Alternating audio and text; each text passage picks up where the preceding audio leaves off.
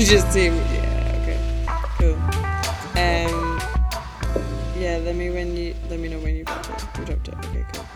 So um, this is a a poem written literally just straight off.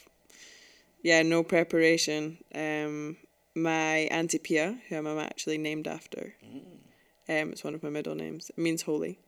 Um, my middle names are holy mean Holy Mary, basically. Um, and she worked down the Trongate, you know that area? Yeah. Yeah.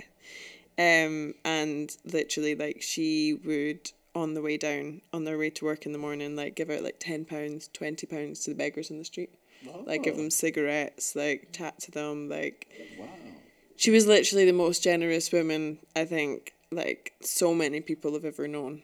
Um, and unfortunately, she passed away last year um, from cholangiocarcinoma, which is a cancer of the bile ducts. There's your medical knowledge for you. Um, but she just, uh, yeah, I almost feel like I have kind of taken on a lot of what she was and is actually. I still th- I still feel like she's one of those people that's still around because of how big her character was and the big impact that she had on everyone. Um, and her partner, he still like makes decisions with her. You know, like she's still there in those decisions, and and it's amazing really because obviously I passed my final exams recently, and um, he gave me a card and money from them but it was really like i know it's kind of from her because that's exactly what she would have done and how she would have done it and and everything like this um yeah and sometimes i just kind of make decisions based on what she would sort of do so like yeah i have i have a short story about her actually Okay. um but it'll make more sense after i read you the poem Okay. Okay. So it's called The Woman in the Hat because she looks really good in hats.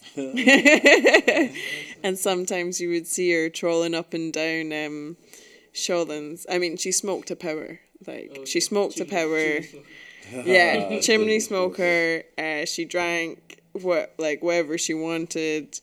Um, but she always wore heels. She always wears heels with like funky leggings. Like she was always kind of in fashion.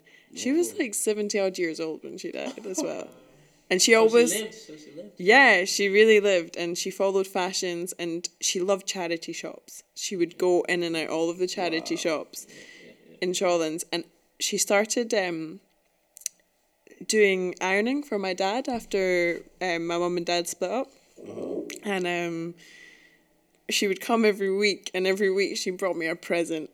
To the point where the actual bar in my wardrobe broke because it was too full, and I had to ask her to stop bringing presents because I just didn't have the room for I them must have an anymore. like that. And when we took stuff back to the charity shop, we took them to charity shops that were far away, so she wouldn't buy them. I swear I used to have something like that. Um, so she was the woman in the hat. You would sometimes see her trolling down in her high heels, going through Shawlands, bags in each hand, with a hat on, just walking along.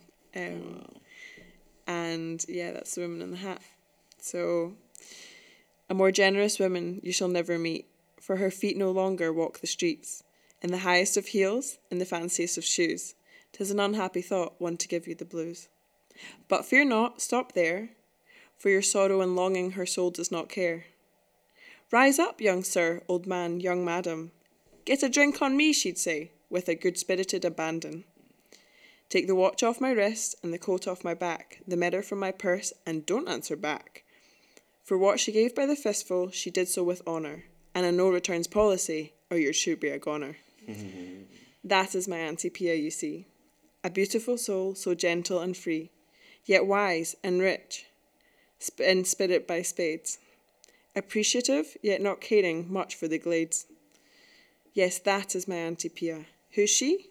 She's the kindest, most selfless woman, said he, and forever and forever the best part of me. May I live in your light and brighten your dark. I got your hair, but you stole my heart.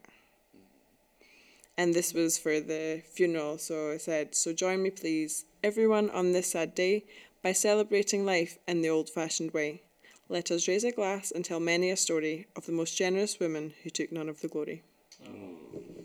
I like that. I feel like I need of applause. Thank you. Nice. And really yeah, nice. is that done or? Okay, so the final story about Auntie Pia, which I think kind of sums her up, is she had gone into um I think a takeaway or something, and she'd ordered some food. She went out for a cigarette, as she always did, and she was standing in the bus shelter because it was raining, horrible Glaswegian weather. And there was a young woman there, and she had on like a short skirt and sandals, just not dressed for the weather. And Mantipia struck up a conversation as she would, and um, it turned out that the, the woman was trying to visit her mum in hospital, but the fare had gone up in the bus, and she hadn't realised. So my auntie Pia, also seeing that she was cold, cold, went in her bag and pulled out brand new tights that she just bought and gave them to the girl. Took twenty pounds out of her purse and gave them to the girl. Went inside to collect her order, came out and never saw her again but that's just the kind of person that she was. She just she would literally like she would be wearing a watch and she's like, Here, do you need a watch? And she would literally take off the watch and give it to you. Like she just no matter what. She was just and never wanted anything back. She would get like even if you just bought her flowers, she would get like embarrassed almost that you bought her something. Wow. Yeah. Yeah. Thank you. Thank you.